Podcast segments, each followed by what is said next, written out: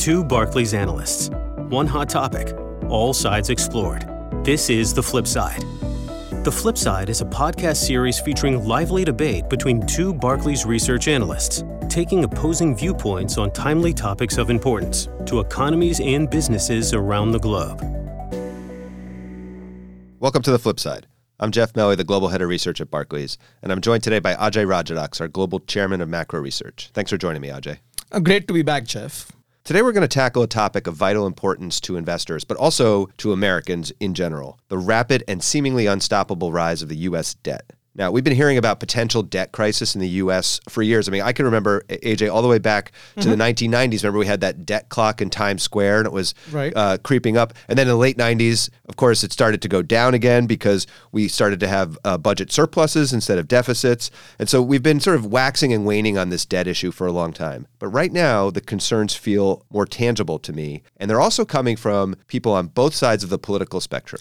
That that's very true, Jeff. What you said about right now being a little different. I would add that different people seem to be worrying about different things when it comes to US debt. So, for example, uh, I am quite honestly far more worried about the government crowding out private borrowing over a longer period of time. It's a slow moving problem. I don't think there is an imminent crisis coming. Yeah, no, I have a different take, Ajay, because I'm actually more worried about the risks that the government debt is posing to financial stability and to the financial system. Now, the size of the debt, Jeff, is definitely raising eyebrows, but don't forget, our future trajectory is the other problem. And I think as we start this conversation, maybe let's start with the size. Yeah, the size of the debt is pretty eye popping. US government debt is now at nearly $34 trillion that's like a hard number to get your head around actually. So i think it's it's easier to kind of put it into some kind of context. So the first context i would put it into is that 34 trillion dollars is 120% of us gdp so at this point, the size of the government debt is above the size of the US economy. Yes, but there's one point to note here. Remember that 34 trillion that you mentioned, that includes about 7 trillion dollars of debt that the federal government owes itself. Too much to go into detail here, but a better metric might be debt held by the public, which is around 27 trillion or 100% of GDP. But honestly, I like to think about debt per capita. That is the debt divided evenly across each person in the United States. And right now, debt per capita is about $100,000. Well, first, I think it's a bit weird that the government owes debt to itself. I'd like to issue some debt to myself. um, but regardless, that point you just made there is really interesting. $100,000 per person, that's a big number. And, and what's interesting is you spread that across the entire population. That includes children, retired people. If we think only in terms of workers, it's actually more like double that that. That is right. And it is only growing from here. In 10 years, according to the Congressional Budget Office, the CBO, debt to GDP will be 120%. In 20 years, it will be 145%. In 30 years, it'll be 180%. This is a runaway train at this point. Now, I can hear some skeptics out there saying, oh, these debt paths that people talk about, they're so unrealistic, it never actually works out that way. But just to dispel any skepticism that the debt can rise that quickly, we should keep in mind that just 15 years ago, right before the financial crisis, US debt to GDP was below 40%. So it can, and in fact has, grown very rapidly, particularly during a crisis when both revenue falls, like taxes go down, and uh, the government tends to issue a lot of debt to respond to the crisis. That's true. Uh, even worse, this is not just a crisis story, Jeff. So take last year. The annual deficit doubled to 2 trillion from a trillion dollars the year before. But far more worrying for me than the deficit doubling was the context. Because right now is as good as it gets. Everyone is employed, the economy is growing. This is when the deficit is supposed to collapse. That's what happened in the late 90s, which you were mentioning when we stopped paying attention to the debt clock. Imagine what happens when there is a recession and tax revenues fall. Well, of course, Congress could just raise taxes or cut spending, right? That's just going to solve the problem. All right. If you believe that, I have a bridge to sell you next time you go home to Brooklyn. Yeah, why are you so skeptical, though, Ajay? I mean, something has to give at some point. Eventually, at some point, yes. But I don't think in the near term. I mean, keep in mind, both spending cuts and tax hikes are very politically unpopular. Nothing is going to happen in 2024. It's a presidential election. And either a Democratic or Republican administration will have other immediate priorities in 2025. 2026 is the midterm elections. And historically, it is very, very hard to push through anything meaningful in the last two years of any president's term. All right, so you're saying we're not going to find ourselves enacting a proactive near term fix. So, Ajay, the first and most obvious concern that gets raised about the size of the debt is that the U.S. is going to run out of money. Like the U.S. government won't be able to pay interest or principal on the bonds that it has issued. Now, I just want to point out that's really different what I'm talking about from mm-hmm. the debt ceiling negotiations. Right. The debt ceiling negotiations is a political problem. Like, will we pass the laws necessary to allow us to pay the debt? I'm talking here something more economic, like we can't afford to pay the debt. All right. So that what you're talking about really is not a possibility. Countries that default don't issue debt in their own currency. Most of them are emerging economies. They have dollar debt and they, they just can't print dollars. That's why they get into trouble. The United States does issue debt in its own currency. We are never going to run out of money to pay. Okay, but just remember that UK episode that we had last October? Remember the context. Uh, Liz Truss was the PM her mm-hmm. government uh, enacted a plan uh, or proposed a plan of tax cuts, and that prompted a crisis of confidence. It caused both UK government bond yields to spike, and it also caused a crisis in the pound. Now, keep in mind, the U- UK, just like the US, it also issues bonds in its own currency, in that case in sterling. That is true, but then that brings me to the other specific thing about the United States. Fairly or unfairly, we benefit from what you would call exorbitant privilege. We are the bedrock of the global financial system. We are the world's largest economy. And by the way, Jeff, we are the largest holder as a country of global financial assets. US net wealth, including the government, households, corporates, our assets as a country that we own, minus our liabilities, are well over $100 trillion. Well, markets might not question the United States' ability to service its debt, but they will question our political ability to make the hard decisions. That is true, but I think the consequences of that will be linked more to market reactions to the sheer amount of debt that we have to issue rather than a real and true payment crisis. The first and most important effect is that the government, as it sucks up an ever greater share of private savings, starts to crowd out borrowing from the more productive parts of the economy. And keep in mind, there is one global pool of savings. So if the US government wants to borrow more, there is less for companies, there's less for households to borrow. And of course, government borrowing also pushes up the cost of all debt. So that hurts private investment, it hurts capital formation, and it hurts economic growth. Well, Ajay, first I would point out there's probably some people out there who would quibble with the idea that the government spending isn't productive. I'm not I'm not I'm not going to quibble with that part. But what I would say is that the crowding out you're talking about may be technically true at a global level. I mean, savings equals investment, like across the glo- like you know globally. That that that sort of equation has to hold. But as you said earlier, the U.S. benefits from being the largest and I would argue the most dynamic economy on the globe. And so, sure, someone, someplace is going to get crowded out as the U.S. government borrows more. But are we realistically saying that that entity is going to be U.S. corporations? I mean, they can tap into investors globally, just like the U.S. government can. And I would expect the, those global investors to withdraw their funding from other places first. It is still simple supply and demand, Jeff. Markets will demand a higher interest rate to purchase treasuries as supply keeps rising, and that is the risk free rate. In fact, we've already seen in recent months that some treasury auctions have gone poorly, and sure enough, interest rates have risen across the curve, across the board in response. Look, I think that some emerging countries that borrow in dollars, I think riskier corporates in the developing world, plus maybe some areas where foreign investment is falling due to political and economic concerns, like what we're seeing in China, those seem like more obvious places to look for crowding out. I mean, if you look historically, like at, at data on government borrowing versus corporate borrowing, you do see that something like an extra 100 billion of government borrowing shows that capital formation away from the government goes down by like 60 or 70 million dollars, uh, but like a decade later. I guess that would count technically as crowding out, but at that magnitude, it gets swamped by any other factor. All right. So, look, as you said, that is historical data, and that kind of seems to assume that the all in cost of financing doesn't rise. But I think this time around it's going to be different. The version of crowding out I'm worried about can be summed up in one word term premium. Yeah, but, but AJ, term premium is two words. Well, that's funny, but this is no laughing matter. Term premium is the extra yield, as you know, Jeff, that a long dated bond earns over and above the market estimate of the path of short interest rates over the life of the bond. And the United States has been very lucky. We've had low, even negative term premium in government debt, which means investors were willing to accept lower yields for the certainty of locking in long dated interest rates. But I think that is going to change as the amount of debt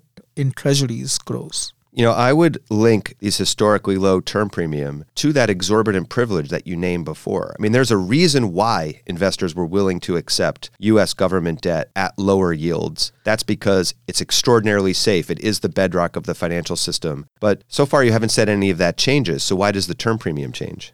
The reason term premium will change, despite everything you mentioned, is because the natural demand for treasuries should fade relative to supply as supply just keeps ballooning. And keep in mind, companies, corporations, they borrow at a premium to the government. So now maybe that premium will fall a little over time, but it will still exist, which means corporations will pay the full term premium for US treasuries and then some. Look, there is, of course, something uh, to the link between supply and demand, and I get why extra supply might lead to extra term premium. Um, but realistically, what are we talking about here in terms of magnitude? Uh, we are talking about 50 to 100 basis points, basically an extra 1%, which matters a lot when you're talking about tens of trillions of dollars of debt. Sure, it does matter a lot from the standpoint of the U.S. budget. Of course, all that adds up to extra interest payments that the U.S. government's going to have to make. And like you say, it's spread over literally trillions and trillions of debt. But uh, first, if the Fed starts cutting rates next year, which is what market prices currently indicate is going to happen, we really going to care so much about 50 or 100 basis points of term premium? Uh, it depends on how much the Fed cuts, but I think we will. And I would point out, Jeff, that we don't expect cuts anytime soon. We think late next year at the earliest and fewer cuts than the market is pricing. So, yes, I think it will matter. Let's get back to how the extra yield is going to actually affect corporate investment. I mean, I think that there are some really attractive investment opportunities out there. So attractive, in fact, that corporations will look through what we're talking about in terms of the extra cost of debt. I mean, think about AI. It's such a potentially enormous game changer. Are we really going to think that corporations won't make those investments because of an extra 50 or 100 basis points? Look, AI is sexy, but the fact is that we are an enormous economy, and investment in AI is a small fraction of the investment in the overall economy. And even in that sector, those companies will also need to raise money to build new capabilities. And yes, they will build less of it if the costs are higher. Well, there's also a productivity story here. I mean, AI could be a huge positive productivity shock that would raise growth, it raises tax revenues, and potentially even alter the path of debt. So, so keep in mind that even if the debt is exactly the same in absolute size, if the economy grows more rapidly than we're forecasting, we're spreading that debt across a larger economy and it's much less of a problem. Yeah, I, I don't buy all the AI hype, Jeff. History shows that even game changing innovations take a long time to show up in productivity. And we are running out of time, the rate at which our debt is growing, before these effects matter. Hope is not a strategy for the largest economy in the world. All right, now w- one last challenge for me. What about the massive medical innovations that are happening? That's another big area of investment. And again, a place where I think corporations are not going to be as worried about um, minor changes in the cost of debt. You know, a big part of the deficits in the U.S., the structural deficits that's leading to this unsustainable debt path, is healthcare spending. We have these new drugs, things like Ozempic as a great example, which could really address a lot of the structural causes of our high healthcare spending. There's also big advancements in things like gene therapy on the hor- or gene editing rather on the horizon. Mm-hmm. Just think about how many economic resources go towards treating diseases that might be redeployed into other uses as these new drugs and techniques start to take hold. All right. So, yes, you're right. There is a biotech revolution going on. Uh, Ozempic is the most visible uh, byproduct of it. And that there is probably more to this story. We have started to see investors think through the implications for all sorts of companies, food and beverage, of course, but also healthcare, like, you know, dialysis providers and hospitals, even airlines reducing their fuel bills, restaurants. But while healthcare spending is a large part of the economy, the path is unsustainable even absent healthcare spending not going up. And don't forget, healthier people also have longer lifespans, which then shows up in far more spending on entitlement programs like Social Security. All right, so I want to turn to a different risk. We've been talking about crowding out. I want to turn to risks about financial stability caused by the size of debt. Uh, how do you mean, like a banking crisis? Well, not exactly. I don't think a standard banking crisis, the way we think of it after the global financial crisis, is really that much of a risk. I, I agree with that. I mean, after 2008's financial crisis, reforms forced banks to raise capital far more significantly and improve their liquidity and risk management. And, and this seems to work. I mean, you saw the experience during COVID. Banks weathered it extremely well. And it shows that even major shocks, very major shocks, would not spread to the overall financial financial system. Yeah, and then I think m- more recently we had uh, Silicon Valley Bank and First Republic Bank go down due to poor management of interest rate risk. And the fact is, even that crisis didn't spread, and that suggests banks have actually managed well and do have um, sufficient capital. And by the way, it looks like capital requirements might go up again, which makes a, a, a sort of an old-fashioned banking run even less likely. All right, so what is the stability issue, Jeff? Yeah, so the issue is that the new rules have constrained banks so much. In fact, they're so successful at mitigating bank risks that banks now have a very limited capacity to do what we call intermediate in the government debt market. Well, intermediation basically means acting as a market maker. You're saying basically moving bonds from sellers to buyers, yeah? But in the treasury market, Ajay, it means more than just that. It can mean financing positions. So there are investors like hedge funds that like to leverage their holdings of treasuries. They have to find that financing from someplace and they get it from banks. It means exchanging currencies, like through the FX swap market. So, as we've mentioned, global investors take advantage of opportunities here in the US. But oftentimes they want to do that, but also hedge their currency exposures. And so they need banks to be able to do those kinds of hedges. Finally, it also means facilitating hedges on interest rates themselves. Mm-hmm. So companies and investors, as they build plants, engage in M&A, shift their portfolios around, they want to do things like interest rate swaps, interest rate futures, interest rate derivatives, and banks have to intermediate in all of that too. Yes, and there are aspects of the new rules that limit banks' ability to intermediate. You're right. For example, even though treasuries are generally considered risk free, they now carry a capital charge because other seemingly risk free assets like parts of European sovereign debt ended up actually being very risky, including during the financial crisis. Yes, and although we've already talked about how treasuries are not really risky, like from a credit perspective, like the government's going to pay the bills, all of the complex financing and hedging activities that I just talked about actually can be risky, right? So I'm not really arguing against the rules. Mm-hmm. What I'm saying is that that they limit the ability of banks to facilitate all of the activity that goes along with treasuries. But the quantum of that activity grows as the size of the market grows. When there's more bonds, there's more financing needs that have to get done. There's more hedging that has to get done. There's more currency swaps that have to get done. And if the ability of banks to intermediate in this market gets too low relative to the size of the market, then the market could be exposed to shocks. And those shocks cause big ripples in the financial system and eventually even the economy. So we have seen two examples of this phenomenon over the past several years, yes. In September 2019, remember the US repurchase or what we call the repo market experienced a shock as rates, which were otherwise close to 0% alongside the Fed funds rate, spiked suddenly to over 10 that is a market where investors finance their holding of treasuries. Yeah, that's right. And it forced the Federal Reserve to intervene because they were very worried about the stability implications. Mm-hmm. And then the second I suspect that you were going to talk about was what happened during COVID, right? Because the treasury market experienced a bout of very scary and very poor liquidity. I mean, normally US treasuries are like the single most liquid um, asset in the world. But at that time, trading was very limited and risk transfer was extremely expensive. Again, something that scared regulators. Yeah, but both times the Fed did step in. The US Federal Reserve intervened. It injected liquidity into, into the system, basically providing lender of last resort financing. It eased the strain and markets returned to normal. There was no system wide failure. So, so why worry more now? Because I think the probability of these shocks is growing as the size of the debt grows. And with each shock, there is a chance that the Fed either doesn't intervene quickly enough, doesn't intervene powerfully enough, or its intervention simply doesn't work. I mean, look, as a rare event, Fed intervention in the market, that's fine. It's going to happen sometimes. We have a long history of, of Fed interventions. But, uh, but it, the risk is that if it happens more frequently, then the chances of them losing control of the system grow. And that's really scary.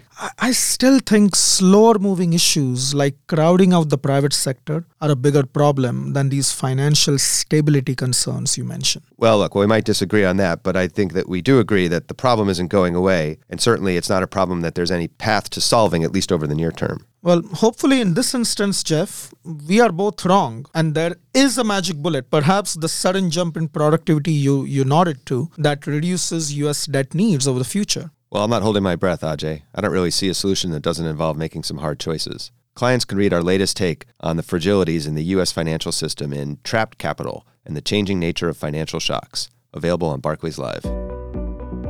That's all for now from this Barclays podcast. Thanks for listening, and we'll catch you next time on the flip side. For more insights on this topic, clients can log into Barclays Live or find out more at barclays.com/cib.